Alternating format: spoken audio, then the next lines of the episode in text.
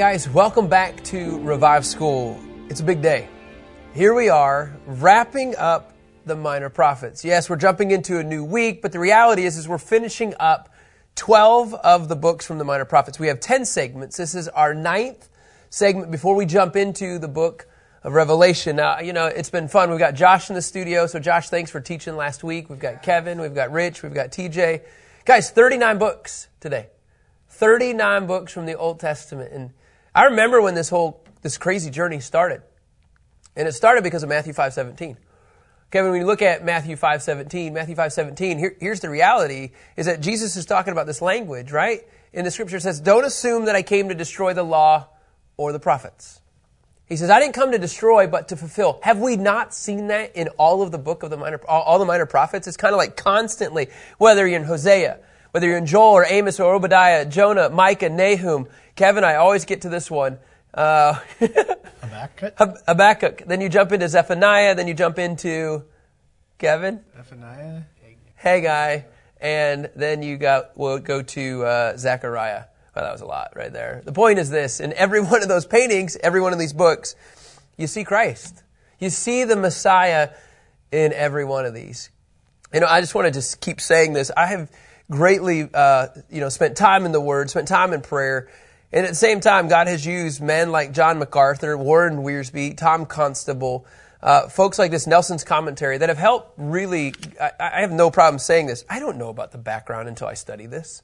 It's not like I've gone and studied and dug under the grounds and tried to figure out the archaeology. Like I don't, I don't understand all that stuff. But when you take time to study the outside picture of all this, man, it really comes together. And so, you know, all of those people, we have had no claim in saying that we've got this original, right? It's just us just going through this. And that's kind of the beauty of this. So when you look at the title, of the minor prophet Malachi. Yes, it comes from the actual prophet himself. And, you know, this is the last book. I mean, we've already referenced this in the minor prophets. And God closes, think about this. God closes uh, the canon. You realize this. The 39 books, before we get to the Hadashah, before we get to the New Testament, God closes the Old Testament, the Torah and the Tanakh with Malachi. Like, this is the last thing that they hear. Is that crazy? This is the last thing that they hear. And then, Kevin, you have a period of 400 years. It's just quiet before you begin to see more. And so you have to have this as a lens. Remember when we were talking about Peter and Peter's writing his last letter? And, you know, what would you say if this is your last letter? This is the last letter. This is the last letter in the Old Testament to the Jewish people. So this is the context that we want us to have. I do love Malachi. It means the Lord's messenger. The Lord's messenger. The Jewish tradition, just so you know, MacArthur says this, identifies uh, uh, Malachi as a member of the Great Synagogue. Do you remember what the Great Synagogue was a precursor to, Kevin? Uh, the Sanhedrin. The Sanhedrin. So I think that's kind of a, an interesting picture that you see here. Now, as it begins to unfold about the date, Kevin, if you'll throw up the kings and the prophets, the date of, of this prophecy points to the late 5th century. Most likely, okay, this is kind of interesting, during Nehemiah's return to Persia. Okay, so they would estimate the time frame possibly 433, 424 BC. You find this in Nehemiah 5:14. If you want to just go there, Kevin, this is a lot of the perspective that uh, theologians would have about when this was written. Nehemiah 5, uh, Scripture says, verse 14. Furthermore, from the day King Artaxerxes appointed me, okay, Nehemiah, to be their governor in the land of Judah. From the 20th year until his 32nd year, 12 years, I and my associates never ate from the food allotted to the governor. So this would be the time frame that they're saying maybe was, was written. Now sacrifices were being made, just so you guys know, at the actual temple. So we know that what, what, just state the obvious, there's a temple. Right? So Kevin, when we're looking at Malachi, what's already happened? The temple's done. The temple's already done. So you know that because now if you go, go to Malachi 1, 7 through 10. Again, we're just kind of giving you a backdrop, then we'll come back. By presenting defiled food on my altar, you ask, how have we defiled you? Okay? So do you see this? There's this language of that offerings are already taking place. If you go to verse 8, they have this question and, t- eh, question and answer time. You know, when you present a blind animal for sacrifice, is it not wrong? So there's this language, right, Kevin, of presenting the offerings, which means you know that the temple's there. So Malachi in all this, this is kind of a time frame, okay? Sacrifices were being made at the second temple. The second temple was called Zerubbabel's temple. First one is Solomon's temple, then you got Zerubbabel's temple. Then it went into Herod's temple, then 70 AD it's gone. After 70 AD, they're kind of like, dude, we, we need a temple, right? That's that language that we've been talking about in the minor prophets. This expectation that it could be, yes, they're going to build a third temple, possibly, for the Antichrist. Not really, but that's where the Antichrist is going to defile everything, right? And then there's possibly then an Ezekiel temple or the millennial temple that's going to take place. And then there's another layer, right? It could be after the millennial temple, even the new heaven and new earth temple, which is then Christ himself. so all of these images that you have here, when we're talking about the temple, we're talking about the second temple. Okay? That sacrifices were being take place. Now remember, the second temple was finished in 516 BC. So clearly, we know that it was done. In the process, many years had passed. You have to understand that since 516, and now if we're running into 433 to 424, we're, that's a lot of time for the people to mess up.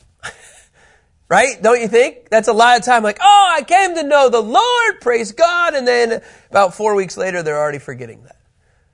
You know, in this context, the temple's there, and they're clearly, clearly the, the priests have already, and this is what MacArthur says, and it's very accurate in 1 6 through 2 9 the priests are already becoming complacent and corrupt. In Malachi's time, the priesthood is clearly already turning away from the Lord. The focus is, Josh, you talked about the idols. The focus is on themselves, focus on other things rather than the presence of God. There was social injustice that was taking place. It's crazy. All of the captives are now set free. They're walking into, there's a temple, they can experience the presence of God, and they don't care. That's Malachi's message. Now, just as a backtrack, Nehemiah, okay, and MacArthur says it well, they came to Jerusalem. Nehemiah came to Jerusalem in 445 BC to rebuild the wall and return to Persia in 433 BC. He later returned then back to Israel in 424 BC. Okay, he's flipping back and forth. In 424 to deal with the sins that Malachi described. The sins that Nehemiah is talking about in Nehemiah 13, 6 is the things that Malachi is talking about you kind of have to wonder if Malachi's like, man, hey guys, Zechariah, good try. I hope they listen to me mentality. I mean, that's kind of the mentality. So it is likely, I want you to understand this, this is really key. MacArthur says it this way It is likely that Malachi was written during the period of Nehemiah's absence, because Nehemiah was a strong leader. During his absence, almost a century after Haggai and Zechariah began to prophesy. Just like that. We're talking about foreign marriages, not, not giving to the Lord, social injustice, focusing on corrupt priests. Sounds like we're just doing it all over again. Those crazy Italians.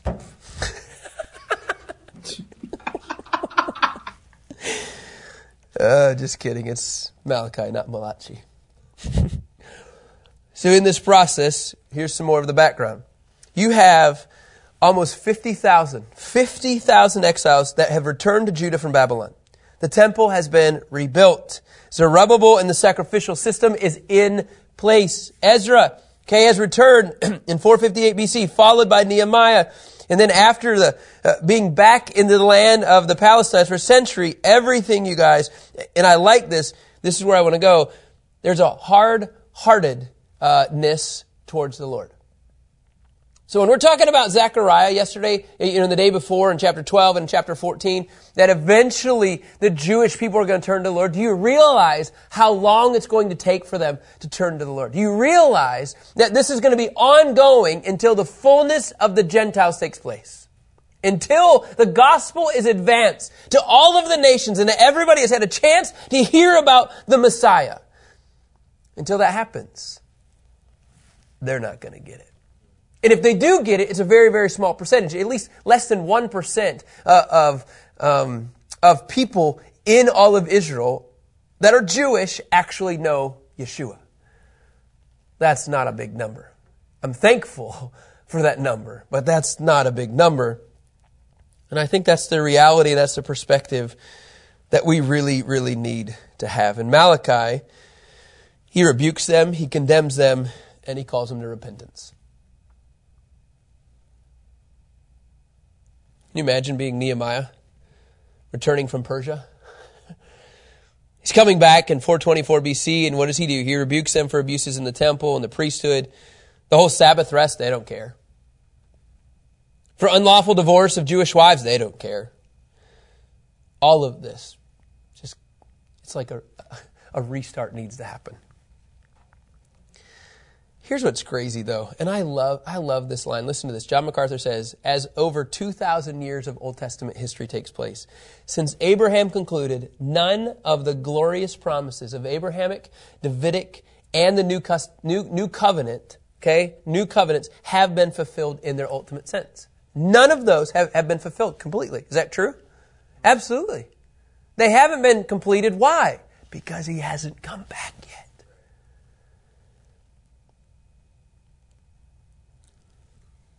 Malachi wrote um, a major prophecy in the Old Testament. When he delivered that God's message of judgment on Israel was for sin, and MacArthur says it this way, in God's promise that one day in the future, we know this, when the Jews repent is when the Messiah returns. That's it. The message of Malachi says, guys, it's not going to happen until he comes back. And so that's why you have the 400 years of divine silence, quietness. 400 years after Malachi, before what, Kevin? Before Matthew. And so all they hear is this message of Malachi's condemnation. Hence, John the Baptist enters the scene. Isn't that a cool picture of like John the Baptist then carries the torch that Malachi passed off? And that's where we want to just begin to unpack uh, Malachi 1, 2, 3, and 4. Yeah, we got four chapters to do, and we'll see how far we make it. But in Malachi 1, what you're going to see in the first five verses is really, it's, it's a crazy picture. I want to give you a picture of how Malachi communicates, because it's really special. Malachi 1, uh, 2, 3, 4, Kevin, and 5, it's this picture of the love of God really for Israel. He says, I've loved you, says the Lord. But then you ask, well, have you loved us? Wasn't Esau Jacob's brother? This is the Lord's declaration. Even so, I love Jacob. Like there's this counter of, and I hated your brother, but I loved you. That's really what we're after. I hated Esau. He turned, I turned his mountains into a wasteland and gave his in, inheritance to the desert jackals. Like this is the process. And in fact, in verses 4 and 5, and just so you know, in Genesis 22, 25, he clearly even says, even from the point of the womb, I made a distinction. That's how much I've loved you. Verses 4 through 5, God then talks about his dealing with Esau. Though Edom says, We've been devastated, but we will rebuild the ruins, the Lord of hosts says this They will build, but I will demolish. They will be called a wicked country, the people the Lord has cursed forever. Verse 5. Your own eyes will see this, and you, yourself, you yourselves will say, The Lord is great, even beyond the borders of Israel. I mean, what you're going to begin to see now, even when you jump into verse 6 and on, you'll begin to see that the priests are going to get in trouble now. Remember, we've already done a big summary, but now you're going to be seeing it unpack. He's talking about he loves Israel, and now he's going to say, but Israel, your priest, you've really, you've really messed up. Look at the interrogation in verse 6. A son honors his father and a servant his master. But if I'm a father, where's my honor? And if I'm a master, where's your fear of me? You don't care. It says, Yahweh of hosts to your priests who despise my name, yet you ask these silly, uh, sarcastic questions like a kid. Well, how have we despised your name?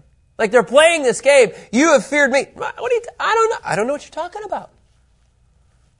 That's what he does over and over again. Kevin, he does it in verse 7 again. God just says, look, you've defiled everything by presenting defiled food on my altar. And you ask, how have we defiled you? Like, it's a constant theme of a little kid playing ignorant. And God calls him out on it. When you say the Lord's table is contemptible. In other words, I see clearly what you're doing. In verse 8, God then begins to describe, like, this is a holy process. When you present a blind animal for sacrifice, is it not wrong? And you present a lame or sick animal, is it not wrong? Like, this is not what I'm asking for. Bring it to your governor. Would he be pleased with you or show you favor? In other words, if you can't even take it to your governor, why would you bring it to me? This is not a commonplace thing that you have to present. This must be holy. And I, don't you remember? I just want to be like, look, I sent you in 70 years of captivity because your knucklehead parents couldn't figure this out. And now you're doing the same thing.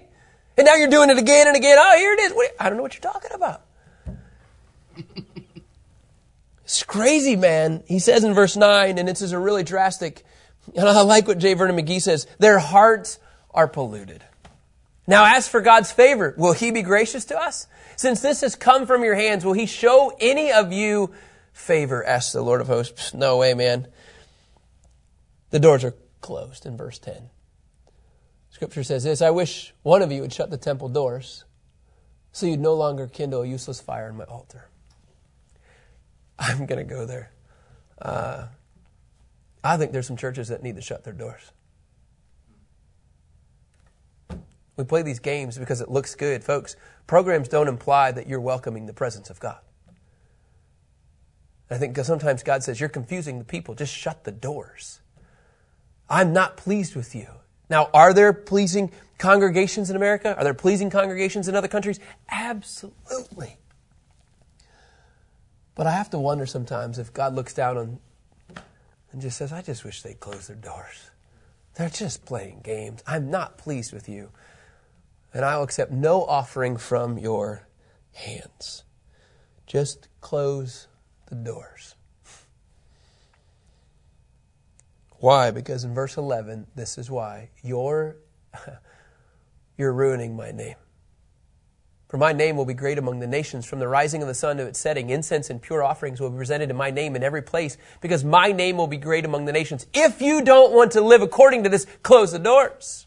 I have a reputation, he says. I have a name, and you're giving the wrong witness to Gentiles because the way you're living. And I've already given you a chance after chance after chance. Verse 12, the scripture just says, But you are profaning it within you when you say, The Lord's table is defiled and its product, this food, is contemptible. Uh, in verse 13, it kind of paints this picture of this backslidden condition. And so, because of this, you actually become bored with God. Because it becomes so backslidden, God's boring to them. And in verse 14, you offer this corrupt, lame, sick offering, as J. Vernon McGee says. And so that's chapter one. When you jump into chapter two, here's the deal. This is crazy. Priests are going to be judged because of everything that they've been doing. And in verse seven, Levi becomes a messenger for the Lord. Verse 7, this is what we're talking about here. And then the Levites have caused, in verse 8, people to sin. So this priesthood is causing some issues. And so now people are, in verses 10 through 17, they're being rebuked literally for their social sins. And all of this builds, and all of this builds about all of their social sins, which takes us to Malachi chapter 3. In Malachi chapter 3, it says this in verse 1. It says, See, I'm going to send my messenger, and he will clear the way before me. Now, right there at that point, okay, you can just put a slash right after that word because he's talking about John the Baptist. I'm going to send my messenger and he will clear the way before me. You guys, this language of Malachi 3 should get every one of us just giddy. Like the end of the Old Testament says, I'm going to send somebody ahead of me, me meaning Christ. and he's going to pave the way. You guys know this language, Matthew 11, 10, Mark 1, 2, Luke 7, 27, John the Baptist. Kevin, just go there, will you please? Matthew 11, 10. He is preparing the way. Matthew 11, 10, it says this. It says, This is the one it is written about. Look, I'm sending my messenger ahead of you. He will prepare your way before you. Malachi writes about John the Baptist. And then the Lord says, Then you'll seek. Well, then the Lord you will seek will suddenly come to his temple. The messenger of the covenant you desire. See, he's coming. the Lord Himself is going to show up,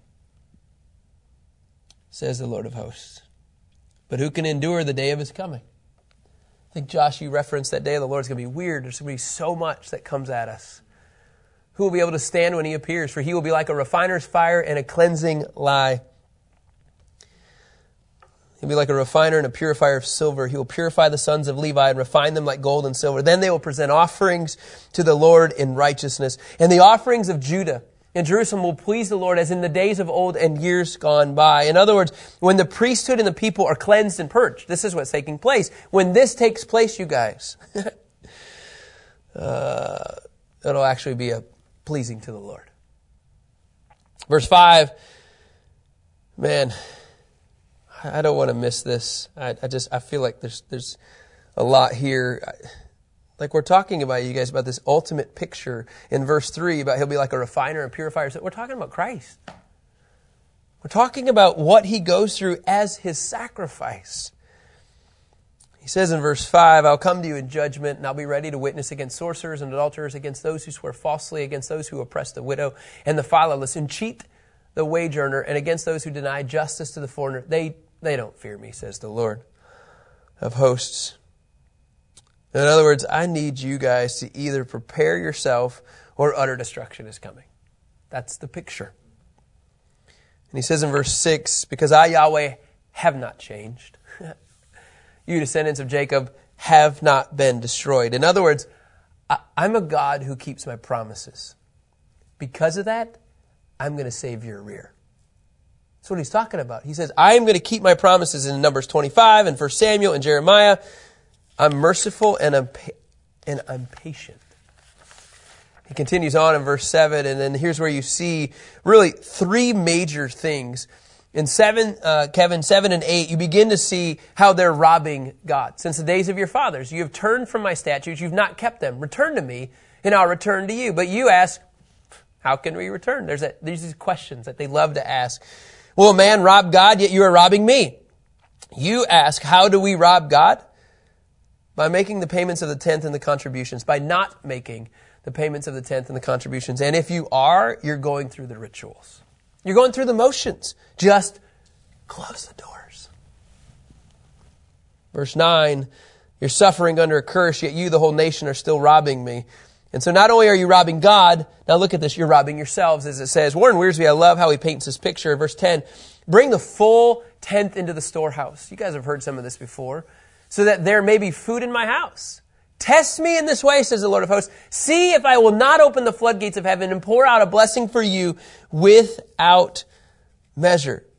Okay, if there is what we would consider a, fr- uh, how do I put this? A fruit of repentance. If there's not coming before the Lord, then guess what? The storehouses are empty. So he says in verse 11, I will rebuke the devourer for you, so that it will not ruin the produce of your land, and the vine in your, in your field will not fail to produce fruit. In other, in other words, if there's true honesty and integrity, guys, I'm with you. I'm for you. I'm going to overwhelm you with fruit.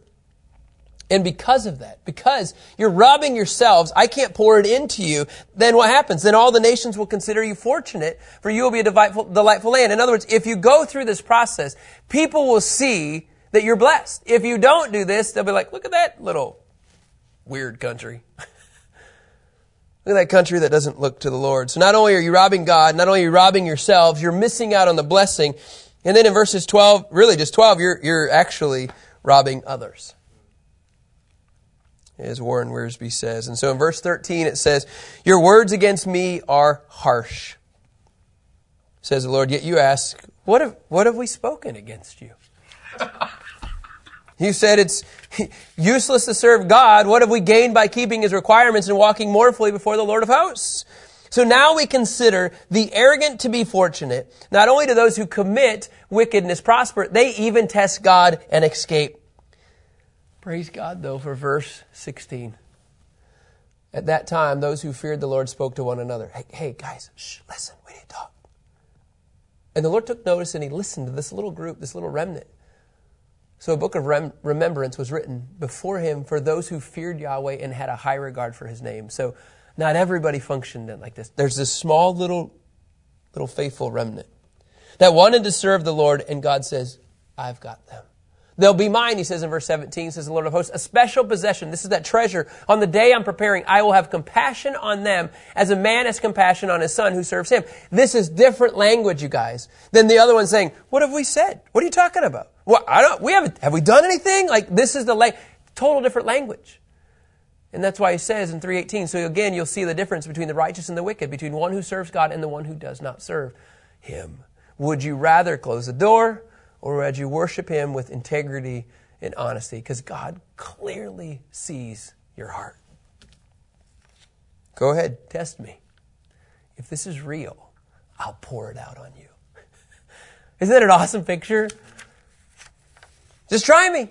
Try me. See if you come back if I will pour this out. And then in Malachi 4, this really goes to our word. This goes to our phrase. This goes to wrapping up all of the Old Testament.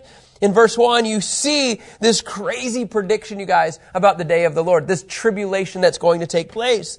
In fact, there's a, a, a very specific, detailed description. For indeed, the day is coming, burning like a furnace, when all the arrogant and everybody who commits wickedness will become stubble. The coming day will consume them, says the Lord of hosts, not leaving them root or branches. We're going to get to this Mindy's painting in a second here because I believe it's incredible. In verse 2, it says, Christ then, okay, it doesn't say Christ in my head though it does, but for you who fear my name, the Sun of righteousness will rise with healing in its wings, and you will go out and look at this, play, playfully jump. Josh, you're here. You'll You know you want to. You'll play, we don't have time. You'll playfully jump like calves from the stall. So our phrase of the picture of Christ is that he is the sun of righteousness. And it's S-U-N. And Mindy's painting has a sunflower, and I feel like you guys, if you fear my name, if you fear the name of the Lord, the Sun of Righteousness is going to rise with healing in its wings, and you'll go out and you'll get to experience the goodness of the Lord feel like you want to just say, try me. he wants to bring in a new day. He wants to bring in like a freshness to the, to your start. And then in verse three, it says this, you will trample the wicked, for they will be ashes under the soles of your feet on the day I am preparing. He continues on in verse four. He says, Remember the instruction of Moses, my servant, the statutes and ordinances I commanded him at Horeb for all of Israel. And then finally in 5 and 6, this is awesome. We've already talked about John the Baptist. And now he says, Look, I'm going to send you Elijah, the prophet, before the great and awesome day of the Lord. So, right before you guys, in this tribulation, God's going to send the prophet Elijah. That's what it says. and then look what happens in verse 6. One of the most unique pictures of a, of a revival. That's what Mindy has right here. And he'll turn the hearts of fathers to their children and the hearts of children to their fathers. There will be a spirit of unity in families because the Sun of Righteousness has come. Otherwise, if that doesn't happen, if he doesn't come, I will come and strike the land with a curse. Folks, this is the book of Malachi. And basically, you have two options in this book if you're a Jewish people. This is what I see. You have people that can actually uh, not turn to the Lord, live according to your idols, turn away from your wives, and begin to not give offerings. Or you could be the remnant that's saying, hey guys, we need to fear the Lord. And if we fear the Lord and we recognize that the Sun of Righteousness is coming, He says, I, I not only I'm going to pour out a blessing upon you, but you're going to restore families and you're going to restore our hearts and our faith back to Him. And it all comes from the Sun of Righteousness. All right, guys. Thus concludes the Old Testament. Praise God. Uh, guess what? Tomorrow, we'll start the book of Revelation. Have a great day. Thanks.